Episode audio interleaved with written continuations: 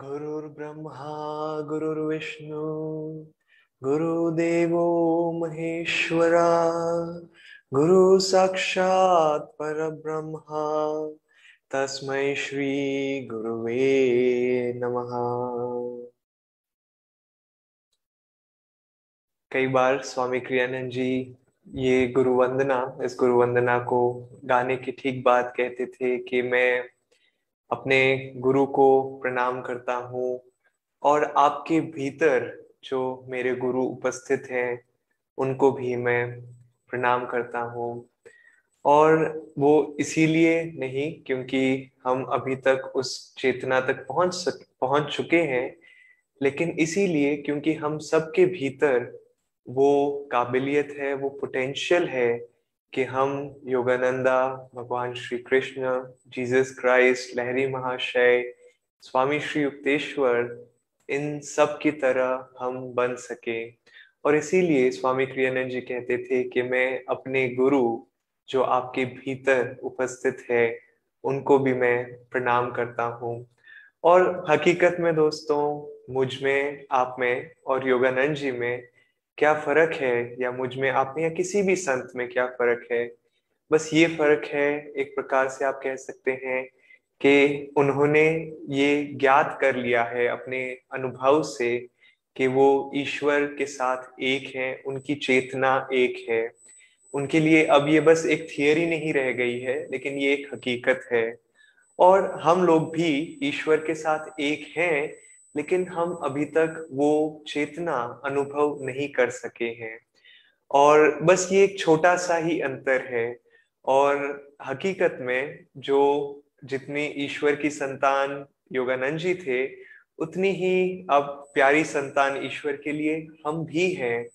और हम जो ध्यान साधना करते हैं, जो आध्यात्मिक मार्ग पे चलते हैं, वो इसीलिए है ताकि हम ये अनुभव के साथ कह सकें कि हाँ मैं और ईश्वर एक हैं, कि ईश्वर और मुझमें कोई अंतर नहीं है, बल्कि जैसे स्वामी क्रियानंद जी कहते थे कि ईश्वर भी मैं हूँ।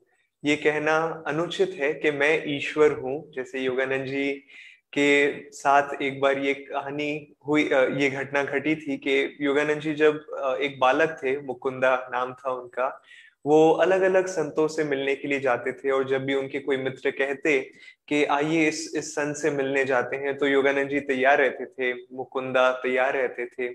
तो एक बार इस व्यक्ति के पास में योगानंद जी गए थे और योगानंद जी का हमेशा उनके, जिनसे भी मिलते, उनके, जिस भी संत से मिलते, उनके चरणों को स्पर्श करते थे और उनका आशीर्वाद लेते थे। और योगानंद जी ने बड़ी विनम्रता पूर्वक इस व्यक्ति के चरण को स्पर्श किया और उनका आशीर्वाद दिया और ये जो व्यक्ति थे, जो दिखाना चाहते थे कि वो कितने महान संत हैं, उन्होंने कहा कि मैं ईश्वर हूँ। और जैसे ही योगानंद जी ने ये सुना, उन्होंने देखा कि नहीं, जो ईश्वर होता है, वो कभी नहीं कहता है कि मैं ईश्वर हूँ। और इस समय योगानंद जी के पास में एक आईना था और उन्होंने तुरंत उस आईने को निकाला और उन्होंने उनके चेहरे पे रख दिया उस व्यक्ति के सामने।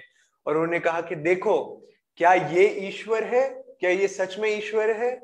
तुम ये कभी नहीं कह सकते कि मैं ईश्वर हूँ, लेकिन हम ये कह सकते हैं कि ईश्वर मैं मैं हूँ, कि ईश्वर मेरे भीतर स्थित है, इसीलिए और क्योंकि मैं ईश्वर की संतान हूँ तो ईश्वर मैं हूँ।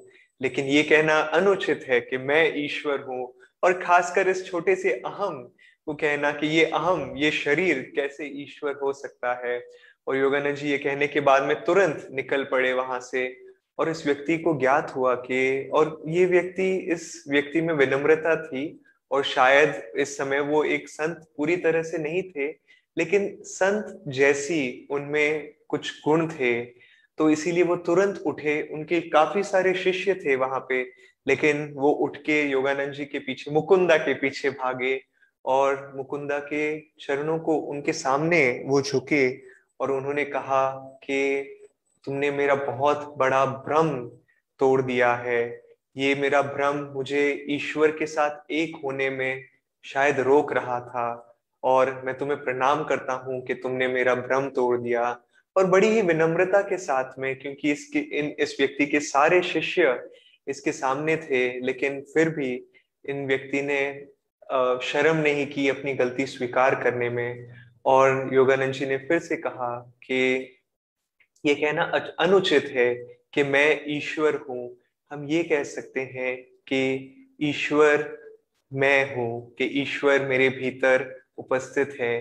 तो इसीलिए जब मैं कहता हूँ या जब कोई भी संत कहते हैं कि आपके भीतर ईश्वर उपस्थित है, ये कहना अनुचित है कि मैं ईश्वर हूँ इसीलिए। मुझे, मेरी प्रार्थना करो लेकिन हाँ मेरे भीतर ईश्वर उपस्थित है।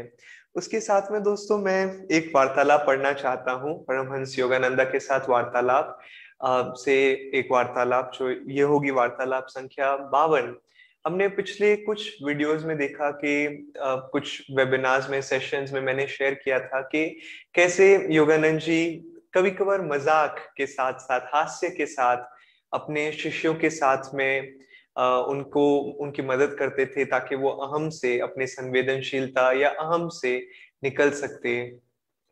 लेकिन कई बार गुरुओं को कठोर भी होना पड़ता है, गंभीर भी होना पड़ता है। और एक सच्चे जो गुरु होते हैं, वो शिष्य के साथ में, हर एक शिष्य के साथ में उनका जो व्यवहार होता है, वो अलग होता है। ये एक, आप एक प्रकार से कह सकते हैं कि ये कोई कॉलेज की डिग्री नहीं है कि सबको एक किताब दे दी गई और सब लोग एक ही चीज़ समझेंगे उस चीज़ से कि एक और दो को जब जोड़ते हैं तब तीन मिलेगा। हाँ कुछ चीज़ें आध्यात्मिक मार्ग पे ऐसी होती है जो निश्चिंत होती है कि हम सबको एक ही बात कहते हैं कि हम सबको प्रेम करना चाहिए एक दूसरे के साथ में और ईश्वर को प्रेम करना चाहिए। हम सबको भक्ति की आवश्यकता है, हम सबको ध्यान की आवश्यकता है, लेकिन किसको किस चीज़ की अधिक आवश्यकता है, वो सिर्फ़ एक सच्चे गुरु जानते हैं। कुछ लोग शायद भक्ति में इतना लीन है कि कभी कभार उनकी भक्ति भावुकता में बदल जाती है। तो उस समय गुरु, जो एक सच्चे गुरु होते हैं, सदगुरु होते हैं, वो कहते हैं कि तुम भक्ति में अच्छे हो, लेकिन तुम्हें ध्यान भी करने की आवश्यकता है। क्योंकि उस ध्यान से तुम उस भक्ति को अपने कुटस्थ पे लेके आके, उसको भावुकता पे में नहीं बदलने दोगे। और उसी प्रकार कई सारे पहलू होते हैं दोस्तों हमारे जीवन में जो सिर्फ़ एक गुरु की उपस्थिति। और जब मैं गुरु कहता हूँ, मैं शारीरिक रूप में नहीं कह रहा हूँ, मैं एक सच्चे गुरु की बात कर रहा हूँ, जिन्होंने अपनी चेतना को ईश्वर के साथ लीन कर दिया है, जैसे परमहंस योगानंद जी। और एक बार कोई संत ईश्वर के साथ एक हो जाते हैं, फिर फ़र्क नहीं पड़ता है कि वो शरीर में रहे या न रहे वो सदा अपने शिष्यों की सहायता कर सकते हैं। तो जैसे कि मैं कह रहा था कि कभी कभार गुरुओं को कठोर भी होना पड़ता है, लेकिन कठोरता इसीलिए नहीं क्योंकि वो चाहते हैं कि वो अपने शिष्य का बल तोड़ दे, बल्कि इसीलिए ताकि वो अपने शिष्य के बल को बढ़ा सके। तो पहले मैं इस वार्तालाप को पढ़ता हूँ और फिर हम और शेयर करेंगे और चर्चा करेंगे इस विषय पे। अपने शिष्यों को अनुशासित करने में गुरुजी का सदैव यही प्रयत्न होता था कि वे अपनी आंतरिक स्वतंत्रता और आनंद की ओर अग्रसर रहे अग्रसर रहे। परंपरावादी मठों में अनुशासन प्राय व्यक्ति के अहंकार को दमन करने के उद्देश्य से लागू किया जाता है। इसके बजाय गुरुजी लोगों को उनके अहंकार के भाव को विस्तृत कर उन्हें सच्ची और असीम आत्मा के प्रति अधिक सचेतन बनाते थे। कभी कभी इस प्रक्रिया में वे बहुत कठोर भी दिखाई पड़ते थे। यद्यपि उनके मन में सदा एक व्यापक उद्देश्य होता था और निश्चित रूप से उन्हें, उन्होंने गुस्से में या व्यक्तिगत अप्रसन्नता के कारण कभी भी कोई बात नहीं की। एक बार कुछ समय तक जब भी वे एक सन्यासिनी से मिलते, तब तब उसे डांटते। वह बहुत गर्वीले स्वभाव की थी और जैसे कि पूर्वानुमान पूर्वानुमान किया जा सकता है, वह उनके इस व्यवहार से अप्रसन्न थी। कभी कभी तो वे उसे निराशा से रोने पर विवश कर देते थे। उसे उनकी डांट अनुचित और असंगत लगती थी। कभी कभी तो सचमुच ऐसा ही था, पर वास्तव में उनका प्रयत्न, उसकी प्रतिक्रियाओं को, प्रतिक्रियाओं में परिवर्तन लाना था। अंत में उस महिला को समझ आ गया कि वास्तव में इससे फ़र्क नहीं पड़ता। उसने विचार किया कि वे किसी गूढ़ तरीके से केवल उसकी सहायता करने की कोशिश कर रहे थे। जो भी हो क्योंकि वो ईश्वर को पाने आई थी, उसने अनुभव किया कि उसे उस सब के होते हुए भी उनकी मुस्कान उसके प्रति स्वीकृति पूर्ण थी। अगली बार जब गुरुजी ने उसे डांटा तो उनके शब्दों को उसने शांति और प्रसन्नता से सुना। उस लंबी फटकार के बीच ही वह रुके, यानी योगानंद जी रुके और अनुमोदन के साथ मुस्कुराए और बोले मैं देख रहा हूँ कि तुम सीख रही हो। ये अच्छा है। मैं तुम्हें और लचीला बनाना चाहता था। उसके बाद उन्होंने शायद ही उसे फिर कभी डांटा हो। तो दोस्तों, हम देखते हैं कि कैसे एक गुरु योगानंद जी अपने शिष्यों के साथ में कार्य करते हैं और कैसे उन्हें सिखाते हैं।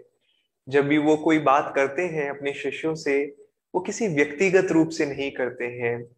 मुझे एक और कहानी याद आ रही है यहाँ पे, जो है योगानंद जी की एक शिष्या थी, उनका नाम था दया माता। और दया माता योगानंद जी से तब मिली थी जब उनकी आयु सत्रह साल की थी, दया माता की आयु सत्रह साल की थी। और योगानंद जी और दया माता जो उनके पिछले जन्म में योगानंद जी पिता थे और दया माता उनकी पुत्री थी तो और जब वो योगानंद जी से मिली इस जीवन में वो सत्रह साल की थी और इसीलिए उस स्वाभाविक रूप से रूप से वो नेचर आ रहा था उनका कि वो अब उनको उनके पिता के रूप में देखे। और योगानंद जी क्योंकि उनकी आयु कम थी दया माता की आयु कम थी उस समय। तो योगानंद जी ने भी उन, उनके साथ उसी प्रकार का व्यवहार रखा। उन्हें अपनी बेटी के तरह स्वीकार किया और उन, उन्हें उसी तरह उनसे बात की और उन्हें उनकी सहायता की। लेकिन जैसे जैसे उनकी आयु बढ़ी और जब योगानंद जी को लगा कि हाँ अब दया जो उनका नाम था फे उनका नाम था उससे पहले और दया योगानंद जी ने उनको नाम दिया था आध्यात्मिक नाम तो दया माता को उन्होंने जब पता चल जब योगानंद जी को लगा कि अब वो पूरी तरह से इस मार्ग पे डटी हुई रहेगी तो अचानक से योगानंद जी ने फिर उनसे बात करने का व्यवहार बदल दिया और योगानंद जी ने अपनी ऊर्जा को पूरी तरह से वो भीतर लेके चले गए और वो उस तरीके से बात करना उन्होंने बिल्कुल बंद कर दिया। वो एक प्रकार से आप कह सकते हैं, पहले वो व्यक्तिगत रूप से बात करते थे और फिर बिल्कुल ही अव्यक्तिगत रूप से इम्पर्सनल तरीके से बात करने लग गए। जैसे कि बस जिस बात से काम था वो करते थे और बाकी ज़्यादा बातें नहीं होती थी। उन्होंने अपनी ऊर्जा को बिल्कुल अव्यक्तिगत कर दिया था।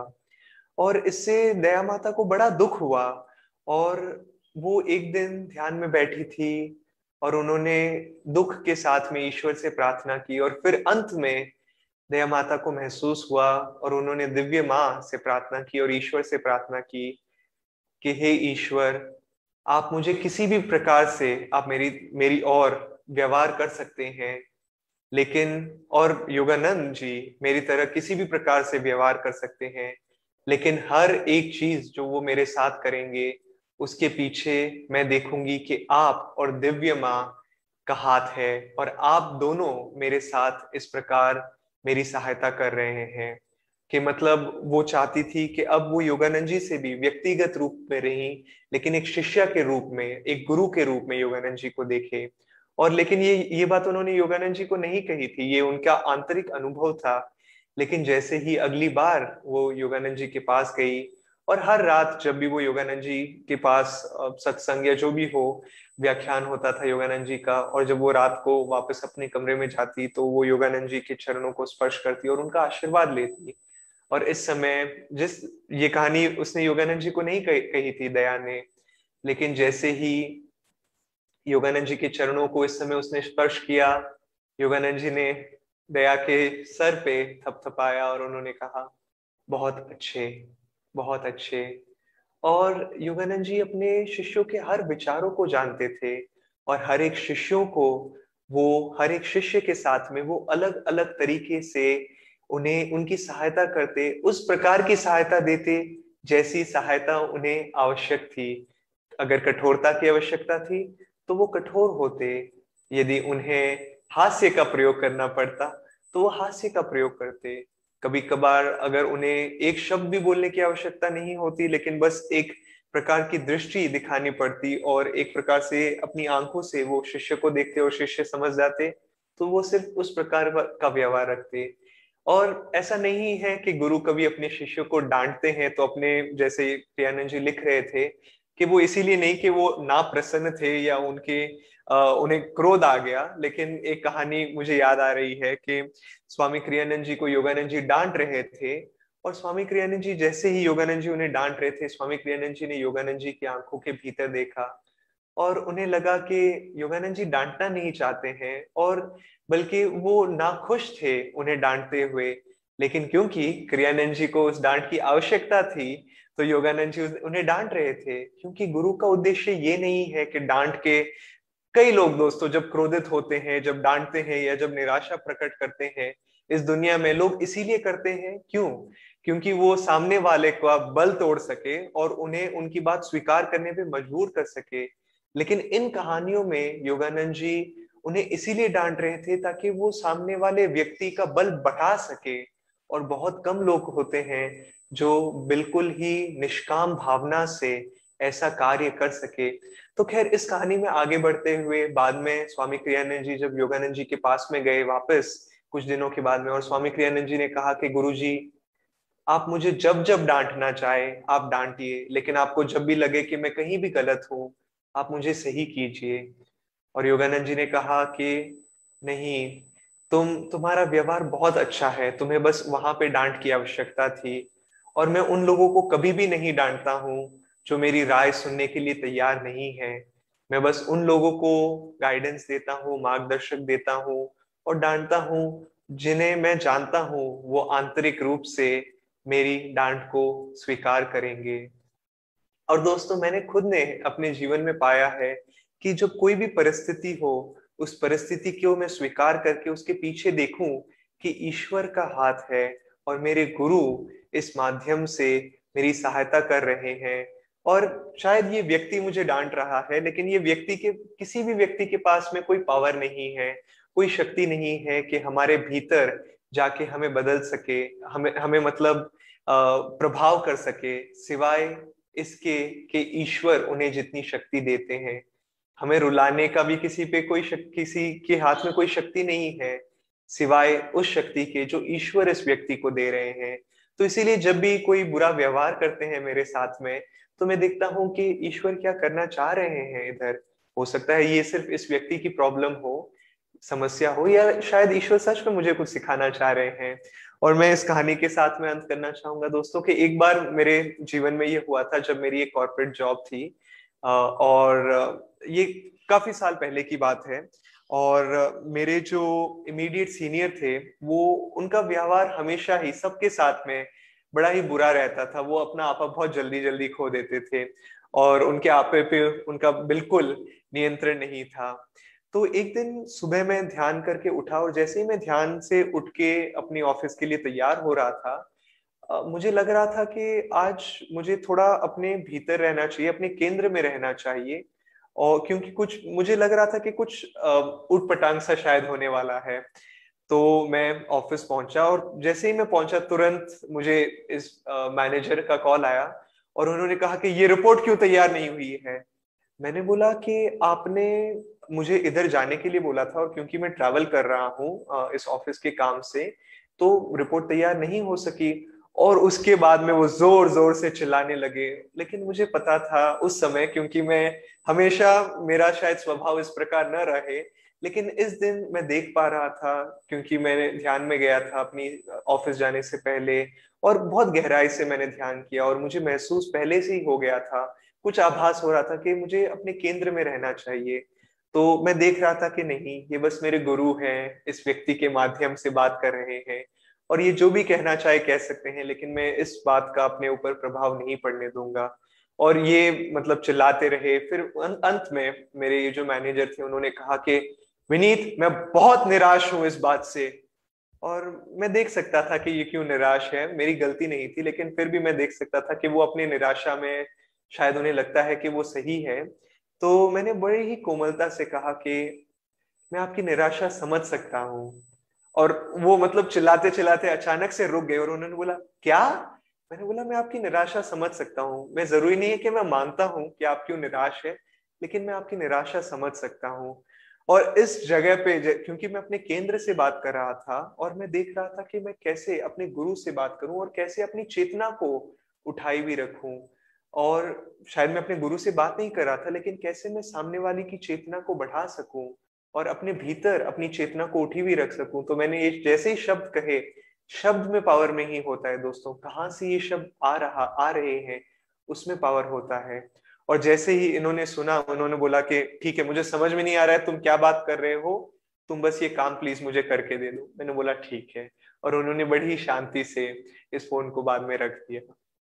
तो दोस्तों, आप अपने जीवन में पाएँगे कि बाहरी परिस्थिति चाहे जो भी हो यदि आप अपना आंतरिक केंद्र बना के रखें, यदि बाहर की हर कोई वस्तु को आप देखें कि ये ईश्वर और गुरु के माध्यम से मेरे जीवन में आ रही है, आप उन चीज़ों को अपने ऊपर फिर देखेंगे कि वो चीज़ें आप पे हावी नहीं होंगी। जिस प्रकार हमने इस शिष्या की कहानी से सुना जो आज हमने पढ़ा था, पढ़ी थी कि इन्होंने देखा कि चाहे गुरुजी किसी भी प्रकार मेरे से बात करें और जैसे ही उन्होंने अपना आंतरिक व्यवहार बदल दिया, गुरुजी ने इन्हें डांटना बिल्कुल बंद कर दिया।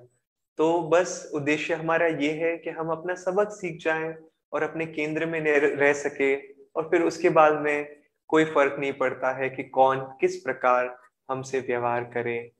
धन्यवाद। ओम शांति शांति शांति।